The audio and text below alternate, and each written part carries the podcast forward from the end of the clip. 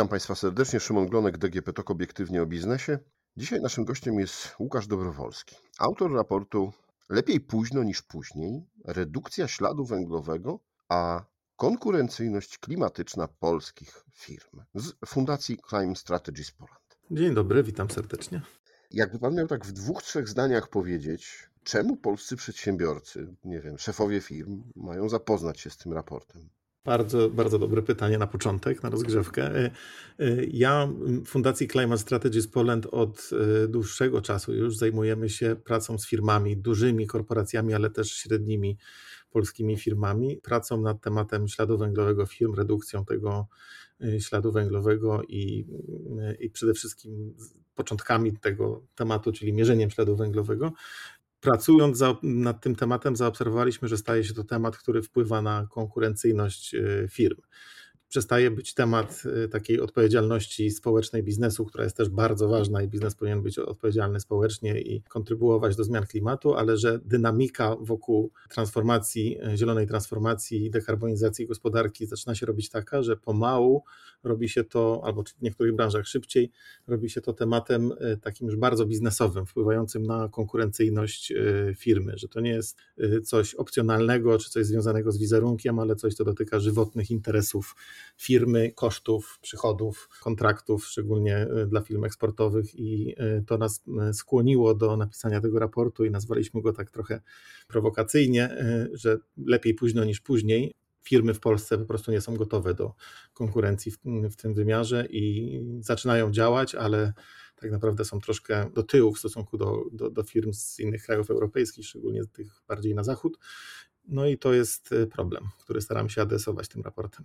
Padło w Pana wypowiedzi kilka razy ślad węglowy, dekarbonizacja. No takie rzeczy, które mam wrażenie, że nie, przedsiębiorcy trochę nie do końca wiedzą o co chodzi, które na co dzień ich nie zajmują, no szczególnie w momencie teraz, kiedy mamy podatki i tysiące innych rzeczy, ale jest to bardzo istotny temat. No i tak jak Pan powiedział, już wpływa nie tylko na odpowiedzialność taką społeczną, ale też wpływa na to, jak się ten biznes prowadzi na przychodowość biznesu.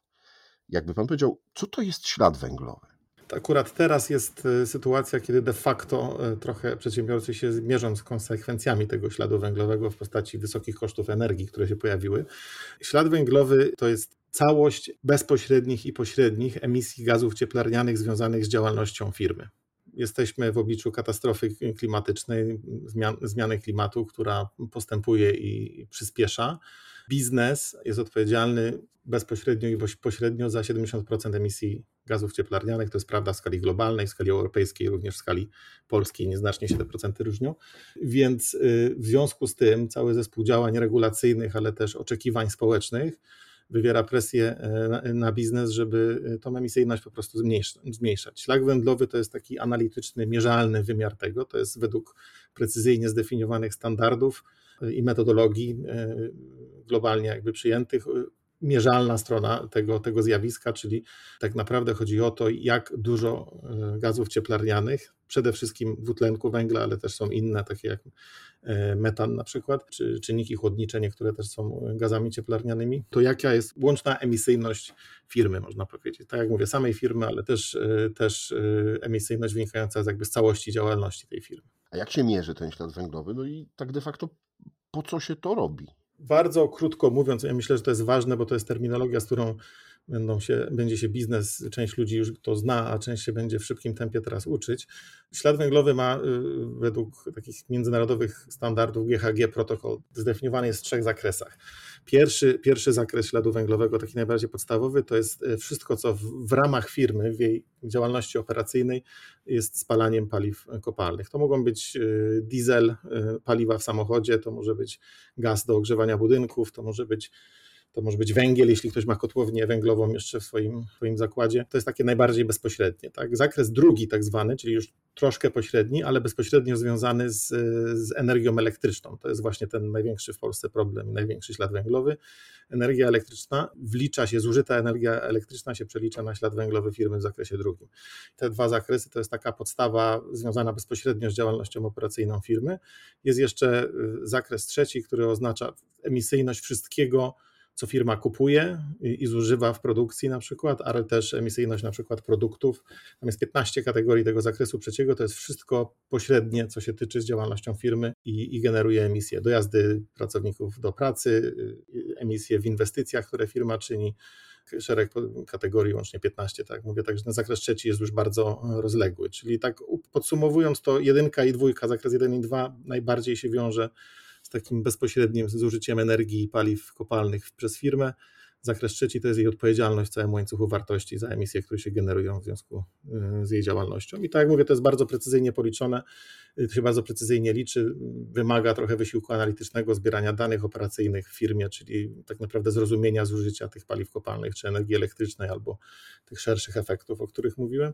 I na koniec dnia wychodzi z tego liczba liczona w ekwiwalencie CO2, czyli, czyli przeliczona na jednostki, na tony emisji e, CO2, które firma wygenerowała przez swoją działalność. No i to jest to, co chcemy zmniejszać, bo żeby zatrzymać e, zmianę klimatu, no to do 2030 roku globalnie musimy zmniejszyć ten ślad węglowy o połowę, a do 2050 roku dojść do zera. Więc to jest taki konkretny, mierzalny cel dla nas wszystkich i dla firm w szczególności również. No i stąd polityka Unii Europejskiej, ale też poszczególnych członków, którzy, tak jak chociażby Niemcy, dość mocno wzięli sobie to do serca, żeby jak najszybciej wprowadzać politykę zeroemisyjności.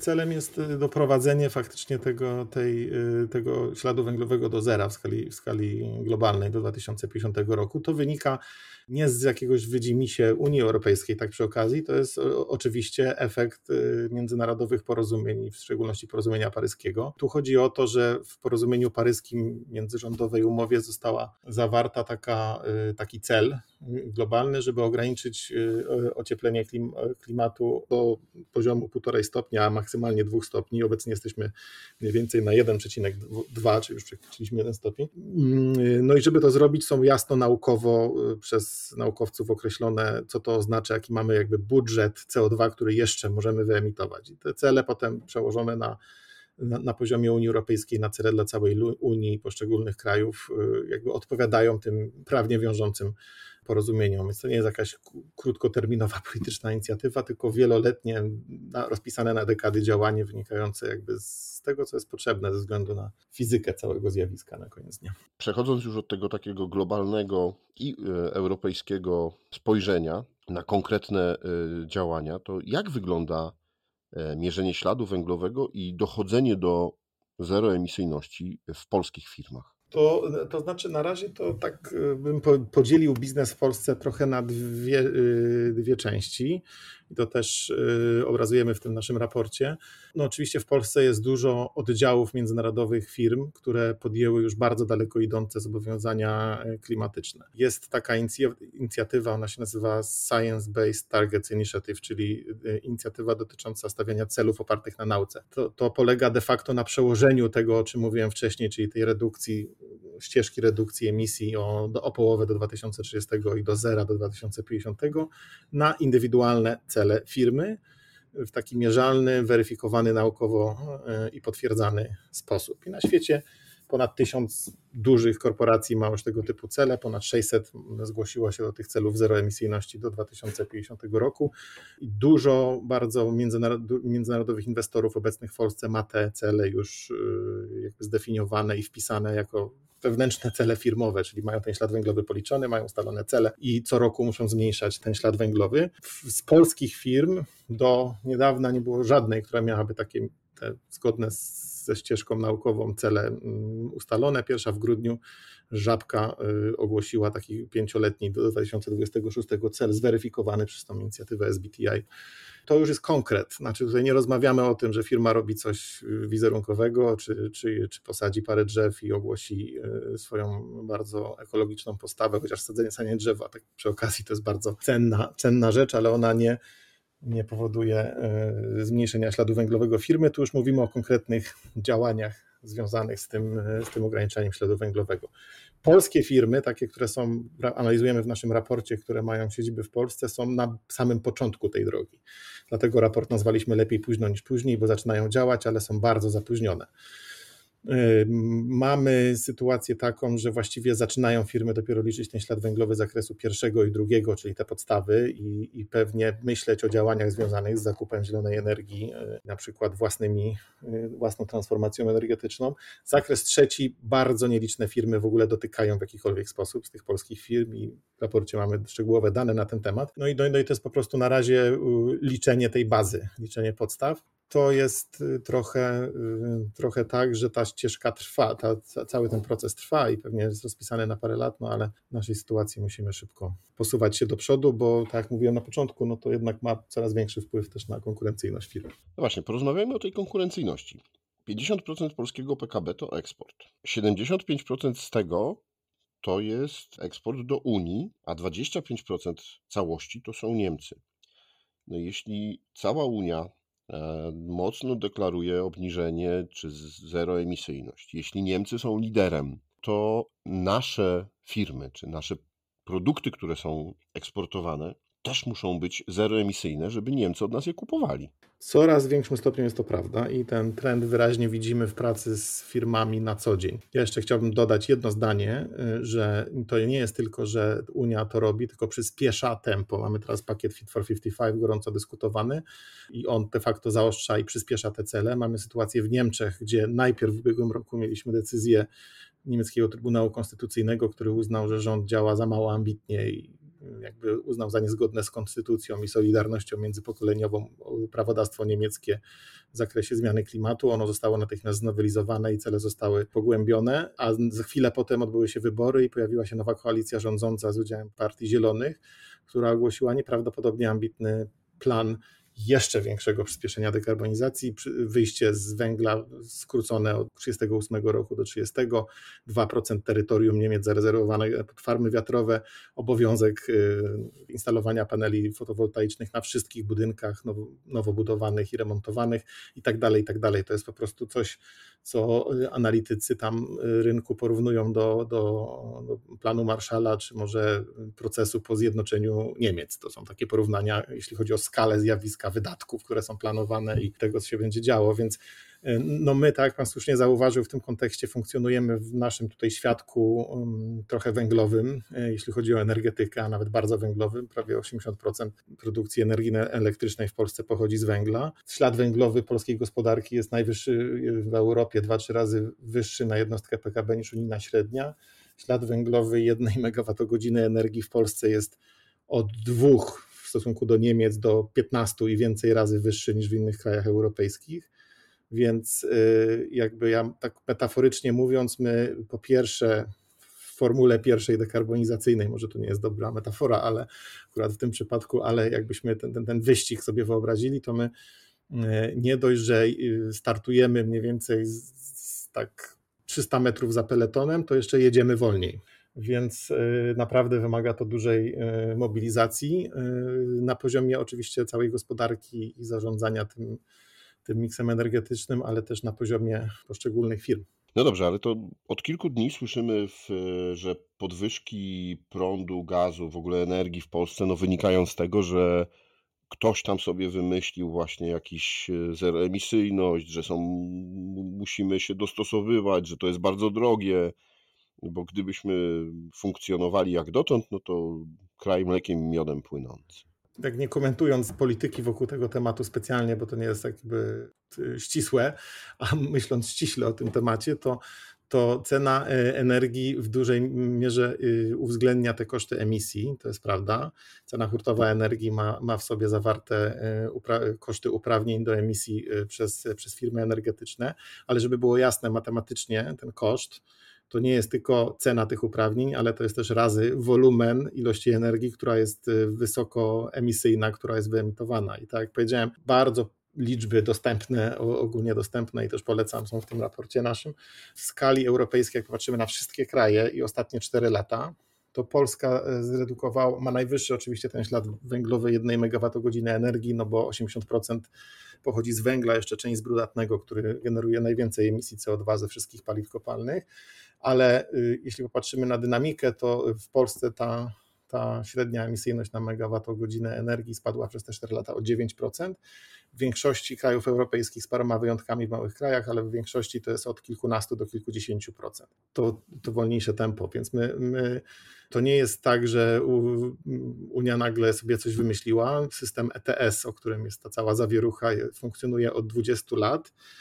On jest po to właśnie, żeby ograniczać emisje i wszyscy jakby przeczytali o co chodzi w tym systemie, zrozumieli, zaczęli transformację energetyczną i ją przeprowadzają. U nas oczywiście nagle doszło do jakiegoś e, zdziwienia. Ja się dziwię, że wszyscy się dziwią, bo no w gospodarce wszyscy raczej rozumieją, że jeśli jest e, jakaś pula uprawnień do emisji i ona jest redukowana, to jeśli popyt na nie nie będzie malał, czyli będzie podaż malała, a popyt będzie stały albo rosnący, no to cena musi iść do góry, prawda? To jest jak na więcej e, ekonomia targu warzyw. No, mniej pomidorów, droższe, tak? Więc to, to nie wymaga jakiejś wielkiej y, strategicznego myślenia, żeby ten proces rozumieć. No i u nas y, przez wiele, wiele lat, właściwie przez dekadę odwlekano transformację energetyczną i takie są teraz tego efekty, więc to, to zwalanie tego na Unię, system ETS powstał wiele, wiele lat temu, jest bardzo jasna metoda jego działania. Celem jest zachęcanie do dekarbonizacji po to, żebyśmy ratowali świat i nasze życie w dłuższym okresie.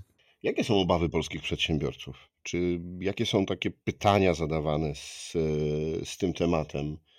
Czy to jest tak, że oni, nie wiem, boją się inwestować na przykład sami w energię odnawialną, w fotowoltaikę, bo, bo co, bo niesprzyjające warunki, bo to drogie, bo nie wiadomo, co dalej będzie? Wie pan co, ja, ja myślę, że przedsiębiorcy są trochę y, też zaskoczeni tym wszystkim. Y, to przede wszystkim. Y, no jednak y, jeśli chodzi o same ceny energii, to z jakim, oczywiście tam historycznie były wahania, te ceny były wyższe czy niższe, ale z czymś takim, co jest teraz, to nie, nie, nie mieliśmy do tej pory do czynienia i to nie jest tylko kwestia tego ETS-u, ale też innych czynników, które się przyczyniły do tych wysokich cen energii.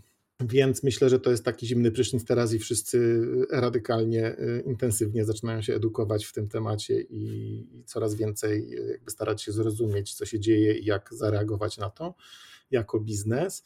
Myślę, że jeśli chodzi o sam ślad węglowy, jakby ta, ta dyskusja o cenach energii mocno dominuje i tutaj świadomość zjawiska jest dosyć wysoka dużo mniejsza jest świadomość, jakie konsekwencje ma ten ślad węglowy i ten brak konkurencyjności polskich firm w paru innych wymiarach.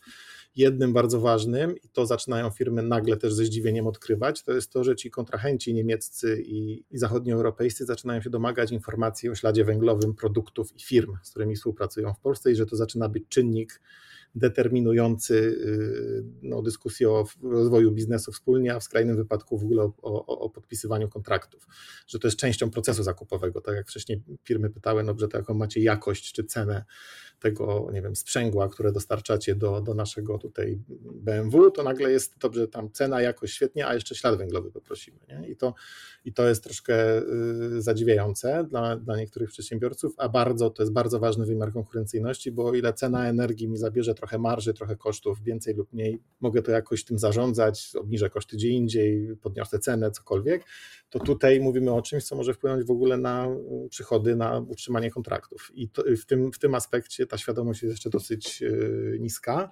Też rośnie szybko świadomość w kwestii dostępności finansowania, bo ślad węglowy to też jest coś, o co banki zaczynają pytać albo inwestorzy y, y, w dużych firmach instytucjonalni, fundusze private equity, fundusze y, inwestycyjne też to zaczynają mieć na swoim radarze z różnych względów, już nie wchodząc w szczegóły dlaczego, ale banki też, więc to zaczyna wpływać na, na dostępność finansowania, można uzyskać tańsze finansowanie, jeśli się te, te cele dekarbonizacji realizuje.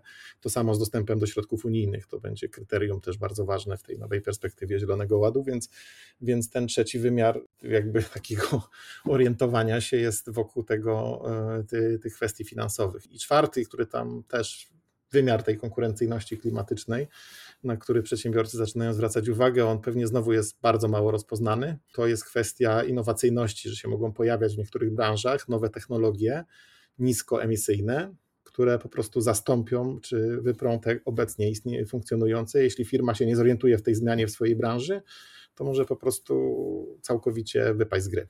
I to jest prosty przykład. Mój ulubiony dywaniki samochodowe w branży automotive. No po prostu zmieni się technologia na przykład produkcji. To dotyczy wielu produktów w branży automotive. Nagle trzeba robić inaczej ten produkt z innych materiałów, inaczej skonstruowany, przeprojektować. Tak? Ale też na przykład stal tak, huty, y, no już są pomysły i projekty pilotażowe i pierwsze miejsca, gdzie zielone, zieloną stal zaczyna się produkować bez udziału paliw kopalnych. Taka zielona stal, na przykład dla niektórych, nie wiem, producentów samochodów elektrycznych w przyszłości, może być priorytetowym surowcem w stosunku do takiej klasycznej stali, no i co wtedy huta, prawda? Więc, więc y, to, jest, y, to, jest, to jest już taka głęboka dekarbonizacja, to jest dużo dalej idąca dekarbonizacja niż położę panele fotowoltaiczne na dachu i kupię zielony prąd, tylko to już jest dekarbonizacja produktów. No tak, ale patrząc na to, że to jest perspektywa 2030-2050, to wcale to nie jest aż taka odległa perspektywa. No, jeśli mówimy o takiej głębokiej dekarbonizacji, to już trzeba to planować i firmy to robią. Wie pan, jak pan popatrzy na to, co robią właśnie przedsiębiorstwa z branży hutniczej, cementowej,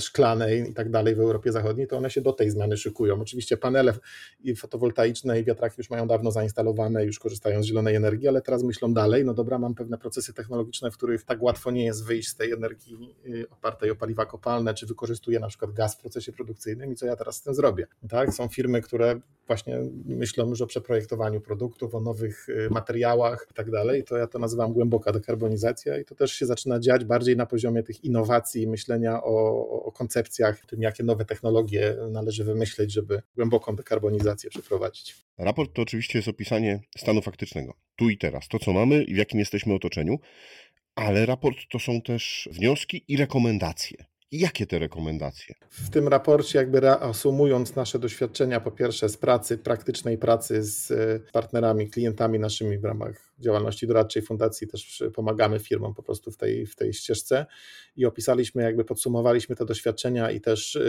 bardzo dogłębną analizę na, na firm najbardziej zaawansowanych w tym obszarze i tego, co one robią w Polsce, ale też przede wszystkim zagraniczne przypadki. Tam patrzymy nawet na takie firmy jak Apple, jak IKEA, na koncerny niemieckie y, samochodowe Daimlera, BMW i tak dalej, więc też takie firmy, które mają trudno, bo są w biznesie, który z definicji jest, ma bardzo wysoki ślad węglowy. Patrzymy, co one robią na przestrzeni ostatnich 5 czy 10 lat i, i reasumując to wszystko, wypracowaliśmy taką mapę drogową, którą y, firmy powinny podążać w tym zakresie, tak krok po kroku, po prostu od punktu zero, albo jeśli ktoś już coś ma, to od dalszego punktu, co, y, co robić. I to się dzieli mniej więcej to jest jakby tam szczegółowa ta mapa drogowa dosyć i, i rozpisana na, na, na wiele kroków, natomiast tak naprawdę to się składa z takich trzech jakby etapów i paru jeszcze procesów wspierających. Te trzy etapy, najpierw trzeba zrobić podstawy, czyli podstawy to jest po pierwsze policzyć sobie ten ślad węglowy, pierwszy zakres, drugi zakres, trzeci zakres. To jest w ogóle podstawa, to jest tak,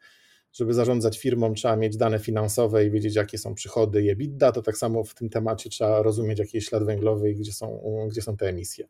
To jest punkt pierwszy. Punkt drugi to jest y, zastanowienie się, jak na tej osi czasu, w związku z tymi celami dekarbonizacji, jak wyznaczyć sobie cele w czasie w ramach firmy, po to, że też, żeby mieć taki punkt odniesienia, czy się poruszamy do przodu, czy nie. I to jest jakby, to są te pierwsze, to są te pierwsze kroki, też taka edukacja w firmie, bo proces, o którym mówimy, jest bardzo międzyfunkcjonalny. To nie jest coś dla działu ESG, e czy dla czy dla działu energetyki, tylko to dotyka wielu obszarów firmy i musi być tutaj pewna baza edukacji zrobiona.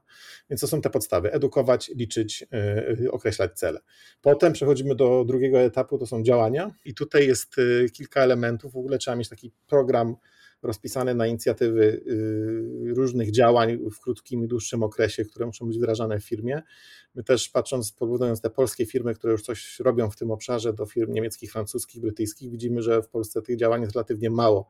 Niemcy oczywiście przodują, mają po kilkaset tam inicjatyw, bo to niemiecka dokładność też pewnie tutaj gra, gra rolę, ale też te firmy brytyjskie czy francuskie zazwyczaj po kilkadziesiąt różnych projektów. Duże firmy oczywiście prowadzą w tym zakresie. U nas bardziej mówimy o trzech, pięciu na razie, więc to jest jeszcze obszar, który musi się rozwijać, ale trzeba mieć po prostu program działań. Normalnie taki jak biznesowy y, plan rozwoju jest, to tutaj też, też trzeba pewne rzeczy zaplanować, bo one wymagają czasu i pieniędzy. Tak merytorycznie to najczęściej dotyczy to transformacji energetycznej, efektywności energetycznej, czyli to jest kwestia źródeł energii w Polsce absolutnie priorytetowa i ewentualnie pozyskiwania zielonej energii w długoterminowych kontraktach czy we własnych instalacjach. To jest kwestia efektywności energetycznej, czyli cały ten obszar energetyczny jest na pewno kluczowy.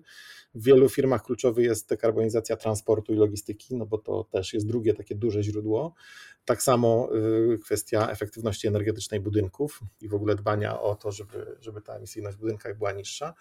Y, ale też jest szereg drobniejszych y, inicjatyw, niektórych nie takich drobnych, związanych z takimi rzeczami właśnie jak na przykład dojazdy pracowników, jak, jak odpady, opakowania na przykład w niektórych firmach są dużym tematem, więc tam jest szereg też y, z innych niż energetyka dziedzin inicjatyw. I to trzeba zaplanować i zacząć wdrażać. Panie Łukaszu, jeśli przedsiębiorca, który słucha naszego podcastu, chciałby się dowiedzieć więcej, chciałby przeczytać ten raport, gdzie on może go znaleźć? Na stronie Fundacji Climate Strategies Poland można, ten raport jest bezpłatny, to jest elektronicznie do, dostępne. Też y, no, zachęcamy do kontaktu, oczywiście zawsze staramy się pomóc. Rozumiem, że jeśli zwróci się do fundacji, to też mm, powiecie, co można zrobić, jak policzyć ten tak. ślad węglowy, pomożecie, przeprowadzicie przez tą ścieżkę. My mamy różne formy współpracy, od prowadzenia takich faktycznie większych projektów doradczych w przypadku większych firm. Też mamy programy takie, że możemy mm, trochę przeszkolić firmy z tego, jak działać w tym zakresie. My też w ogóle staramy się trochę myśleć, ponieważ jesteśmy fundacją, prowadzimy działalność doradczą w tym zakresie, ale też staramy się myśleć trochę o tym tak systemowo i budować raczej e, kompetencje w firmach i też wierzę, że to jest na tyle strategiczny obszar, że firmy powinny zainwestować, mieć kompetencje. To jest zresztą jeden z takich ważnych obszarów, o których mówimy w tej mapie drogowej, że trzeba mieć kompetencje po prostu w tym zakresie, a w Polsce na razie no, jest tym słabo i trzeba po prostu musimy się wszyscy uczyć i, i rozwijać ten, ten nowy obszar kompetencji biznesowej, więc, y, więc tutaj myślę, że warto, warto zainwestować w rozwój ludzi. Edukacji nigdy y, za wiele. Dziękuję panu za rozmowę. Moim i państwa gościem był Łukasz Dobrowolski z Fundacji Climate Strategies Poland. Dziękuję bardzo. Dziękuję bardzo panie Łukaszu. Podcast zrealizowała Dorota Żurkowska. Rozmawiał Szymon Glon.